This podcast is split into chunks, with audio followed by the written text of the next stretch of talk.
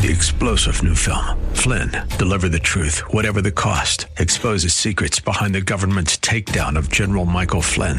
Flynn knew what the intel world had been up to. He ordered the first audit of the use of contractors. This set off alarm bells. He told the truth. He was the most dangerous person for Donald Trump to hire. They had to get rid of Flynn. Flynn, deliver the truth, whatever the cost. Available now. Watch it today. Go to salemnow.com. Salemnow.com. And good morning. I'm Gary Randall. Thank you so much for joining me today. It's Friday, March the 10th, 2023, in the year of our Lord. On March 10, 1969, James Earl Ray pleaded guilty in Memphis to assassinating civil rights leader Martin Luther King Jr. However, later, Ray repudiated that plea and maintained his innocence until his death. Today in 1496, Christopher Columbus concluded his second visit to the Western Hemisphere. He left Hispaniola for Spain. Today in 1785, Thomas Jefferson was appointed America's minister to France, succeeding Benjamin Franklin. Today in 1864, President Abraham Lincoln assigned Ulysses S. Grant. He had just received his commission as lieutenant general. Now he was to command the armies of the United States. Today in 1876, Alexander Graham Bell's assistant, Thomas Watson, he heard Bell say over his experimental telephone, Mr. Watson, come here. I want to see you. That transmission was carried from the next room in Bell's Boston laboratory, but it worked. Here we are today, carrying around our phones in our hip pocket or our purse or whatever. Today in 1913, former slave, abolitionist, and Underground Railroad conductor Harriet Tubman. She died in Auburn, New York. She was in her 90s, but no one knew for sure how old she was because she didn't know. Today in 2015, breaking her silence in the face of a growing controversy, and it was indeed a growing controversy, over her use of a private email address and server, Hillary Rodham Clinton, the woman who always wanted to be president. Secretary of State. She conceded that she could have used government email as Secretary of State, but insisted she had not violated any federal laws or Obama administration rules. Secretary of State's a pretty powerful office. It's not it's not settling to know that the Secretary of State of the United States of America is running America's business on a server that she keeps in her closet. And that's what we learned later was in fact the case. She wanted to control those emails. She didn't want anybody else to have access to them. We found out a bit over the last few years as to why.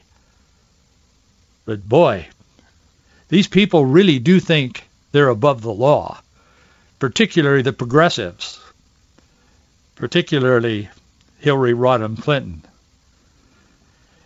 I don't know that she'll ever reach the Oval Office. It does not appear that she will, but that's been her lifelong dream. She's done everything humanly possible to make that happen. It has not happened. There are reasons. Senate Majority Leader Mitch McConnell, he is being treated, you probably heard this or you may have on the news, he's being treated for a concussion he fell at a hotel in Washington D.C. on Wednesday night. He was at a it was kind of a fundraiser, but it was a a pack, I think a I think a political pack was having a dinner there, and um, McConnell is 81 years old, and he's expected to remain in the hospital for a few days. They say as he recovers. Uh, receives treatment for injuries and that he sustained in the fall, including a concussion. His um, press guy, David Popp, I think is his name, he put out this message. He, he said, uh, Leader McConnell tripped at a dinner event Wednesday evening and has been admitted to the hospital as being treated for a concussion. He's expected to remain in the hospital for a few days of observation and treatment. Uh, he said that yesterday on Thursday. Uh, I, he didn't mention, nor probably should he have, but I, I do know that McConnell had polio when he was younger, and um, and um, he has said, I've heard him say that as he's gotten older, he is sometimes feels the effect of polio, which had some paralysis effects to it. Uh, that he he feels the effects of having having had polio as a kid uh, when he's climbing stairs, and he particularly has noticed that as he's gotten older. That may have had something to do with it. I don't know. They didn't say that, but nonetheless, sounds like he's going to recover. They expect him to recover, but that was kind of a sad. Mitch McConnell's not my favorite politician, but you know, I mean, he is a human being who fell down the stairs, and that's sad. And we wish him well, and may the Lord bless him and keep him and turn his thoughts and his mind in the right direction on the most important issues in America.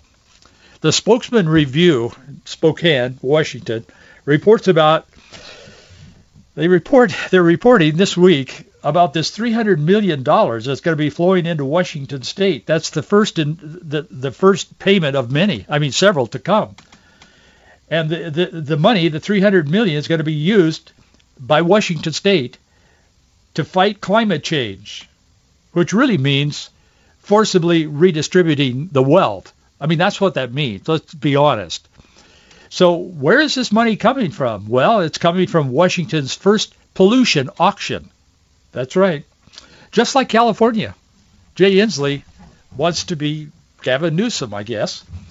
And the legislature wants to be the folks in Sacramento. So just like California, Washington has set up a cap on how much a company can pollute. Above that, they must pay for their polluting. It's kind of like buying an indulgence from the church. I mean, I don't know. That's what crossed my mind. If you pollute more than 25,000 metric tons of carbon dioxide, you can purchase indulgences, I mean allowances. Governor Inslee says, quote, this is historic for Washington. yeah, it is. I was never seen anything like that in all my life. He said it's historic for Washington and for the global movement. Oh, it's a global thing. For the global movement toward a low carbon future. I imagine the response of some of the God-fearing, hard-working people, farmers, ranchers, and others in Washington state, that could also be historic. There may be, they may nail more than 95 theses to the door. I don't know. We'll see.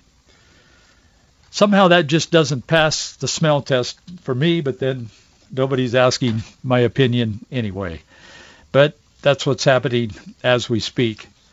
Attorney General Bob Ferguson, Washington State Attorney General, he was kind of jumping up and down, at least in his heart, if not with his body yesterday. He was tweeting, Washington House passes ban on the sale of assault weapons. And he goes on and on and on. Yeah, well, good job. You know, what's next? Shotguns so you can't kill pheasants? I don't know. Anyway, he was kind of celebrating that. It's interesting there's kind of a move across the country to stop people from hunting, even fishing. Even fishing. Florida could soon add a right to hunt and fish amendment to its state constitution. that caught my attention. I grew up hunting and fishing. And no, we did not put the fish back in the stream when we caught them. We didn't catch and release. I never heard that term until I was much older. We would drive up out of Yakima up into the mountains. We would go fishing in the Naches River or wherever, and we'd catch fish. And man, we'd fight tooth and nail to get them up on the bank so we could put them in our creel and then take them home and eat them. I don't know. When a when a pheasant flew, if it was a hen, you didn't shoot it. If it was a rooster, you tried to shoot him and kill him and take him home and eat him. I mean, it's a simple way of life, but it really works. Anyway, Florida is going to add this, uh, looks like they're going to add this right to hunt and fish amendment to their state constitution. It's currently being deliberate, deliberated in the state legislature, but they seem to be for it. And if so, if, if the legislature passes it, both houses, it goes to the governor, and DeSantis uh, has indicated he'll sign it because he thinks that hunting and fishing is a good thing. And uh, then it'll go before the people uh, of Florida to vote on it as a ballot measure in 2024. But it's interesting. One of the sponsors, the state representative, this Lauren uh, Melo or Milo, uh, she believes the resolution is timely. She said this yesterday. It kind of caught my attention, so I want to share it with you. It's very brief, but she said, as a native Floridian growing up hunting and fishing, I, I personally identified with that. Growing up hunting and fishing, I couldn't be more passionate about this great legislation that will preserve our rights for generations to come. Melo said in a statement, uh, "With the passage of this bill, my family and all the Florida and all of Florida will continue to enjoy our freedoms in the great state of Florida." She also added, "This is so much more than just reporting about the billions of dollar, dollars sportsmen contribute annually to Florida's economy, and that is, you know, sport fishing in Florida, both in the off the east and west coast of Florida, is, is enormous." She said it's uh, this is about uh, allowing us to continue traditions that have been respected and valued for hundreds of years. She said based on a study in 2017, about 74% of gun owners say the right to own guns is essential to their sense of freedom, although today sportsmen are being banned or censored on social media for posting a family picture of a harvest she says. Well, what she means, you know, if you catch a fish, you kind of hold them up and somebody takes a picture of you. I don't know how many pictures we have of that and my father and pictures of me and my kids and catching fish. Man, we caught some or whatever. That's what she's talking about. She said currently states are trying to pass ballot initiatives to ban and criminalize hunting and fishing. The passage of this bill will ensure that it doesn't happen in Florida. She said, as the daughter of an avid sportsman I had the blessing to grow up with the value of these traditions. I believe our future generations deserve and will benefit greatly from these same opportunities. Well said. I fully identify with that. These people never stop on the left. They just can't help themselves.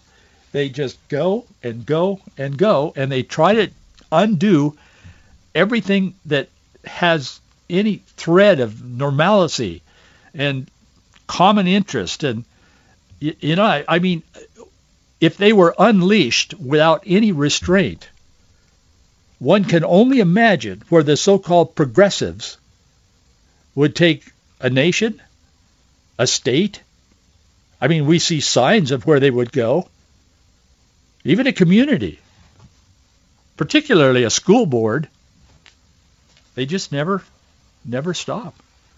And if you ask them what the ultimate goal is, they don't know. They'll always default to, well, we need to make progress. Toward what? Well, toward a better world, utopia. We need to make progress. So we end up with thousands of tents lined, lining our streets and sidewalks, and people can't go to the stores they love to go shop in anymore because they don't want to walk through human feces, and they can't get between the tents anyway. And they might get shot if somebody's having a bad day on drugs. That's where progressivism takes a culture. I got this note in the mail. It's a verse, Philippians chapter 1, verse 6. I want to share it with you today. This was for me, but I'm sharing it. It's for you. The Word of God is for everybody.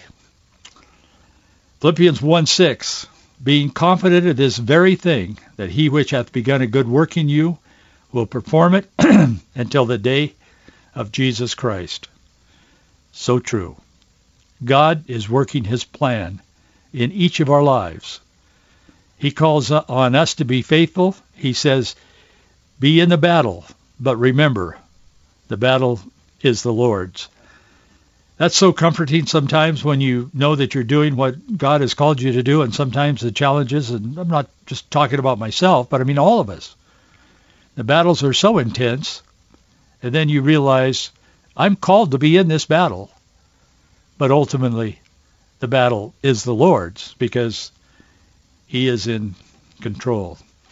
Got this note also, sadly, but rejoice.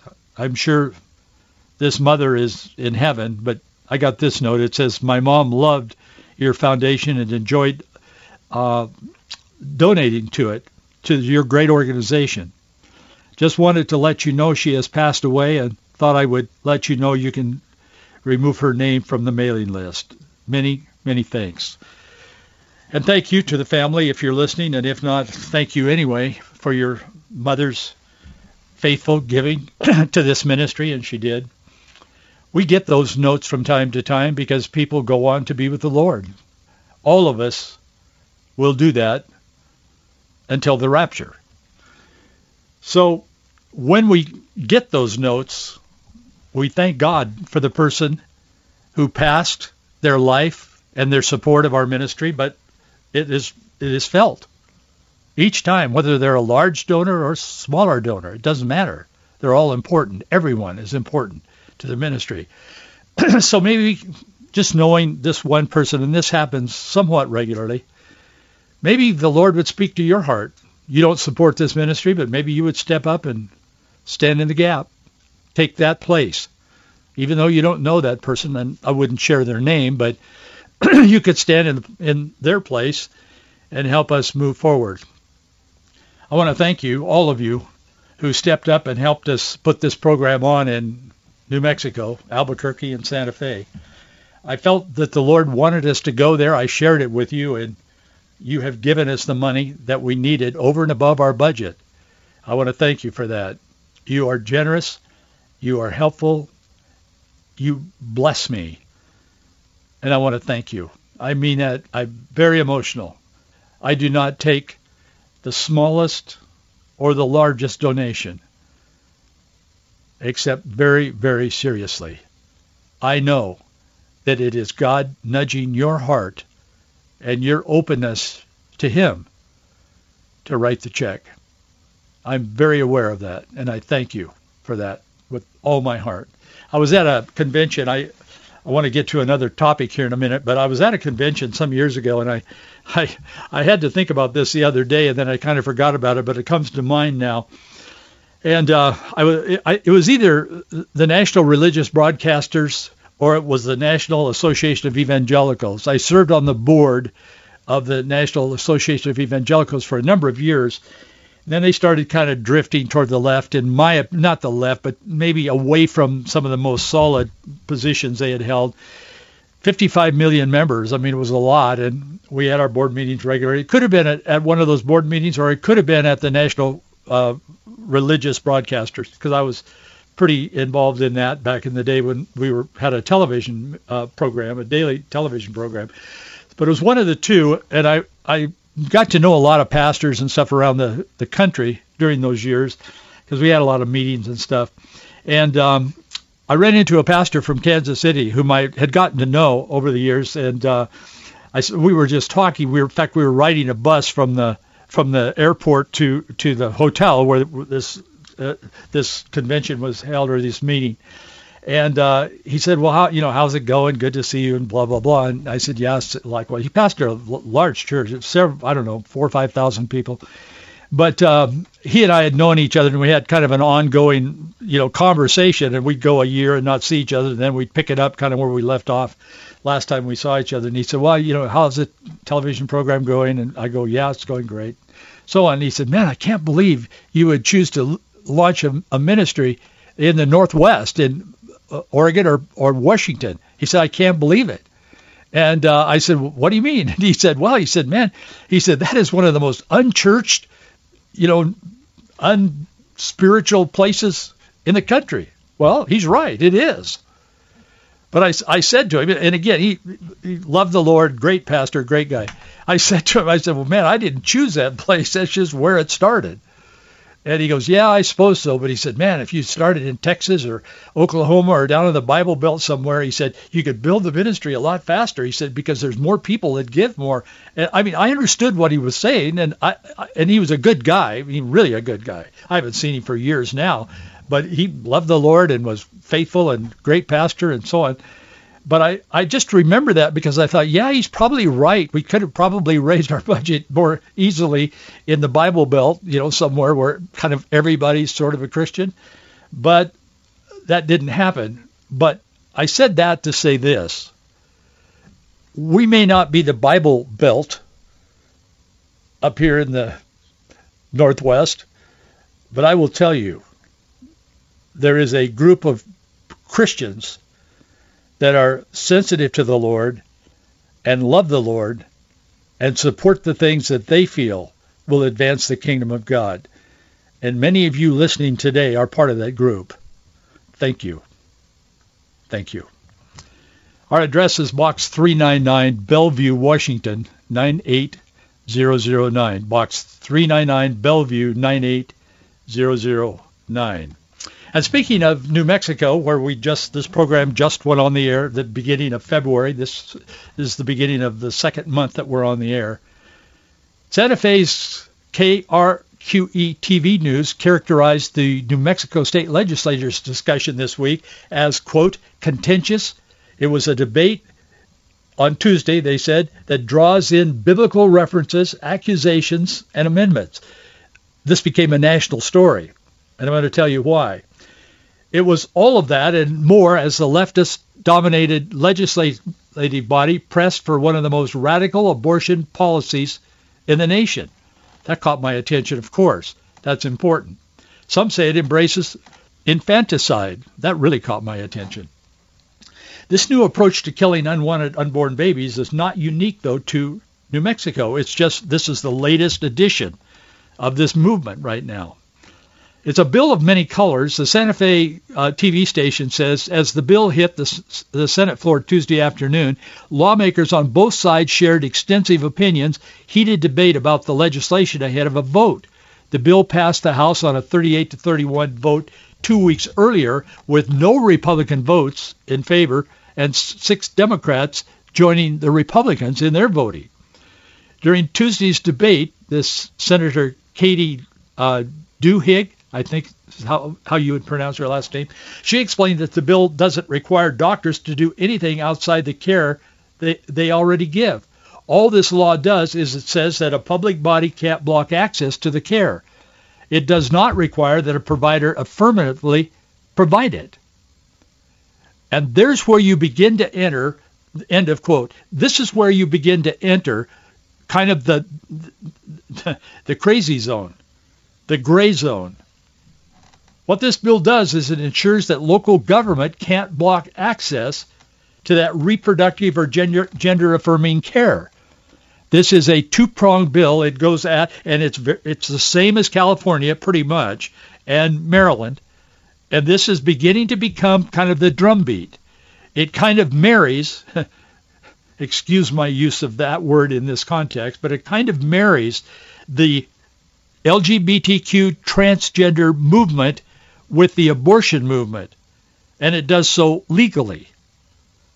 And that's what is becoming frightening, not just to me, but to anyone who's paying attention to all of this nonsense.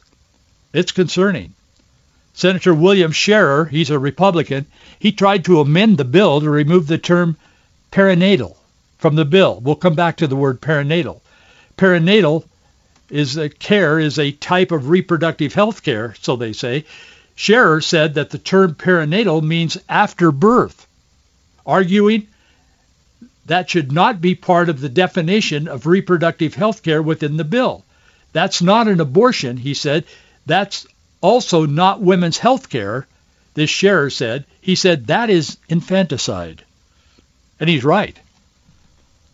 And anyone with any conscience knows that. And yet these people rush forward to pass these bills.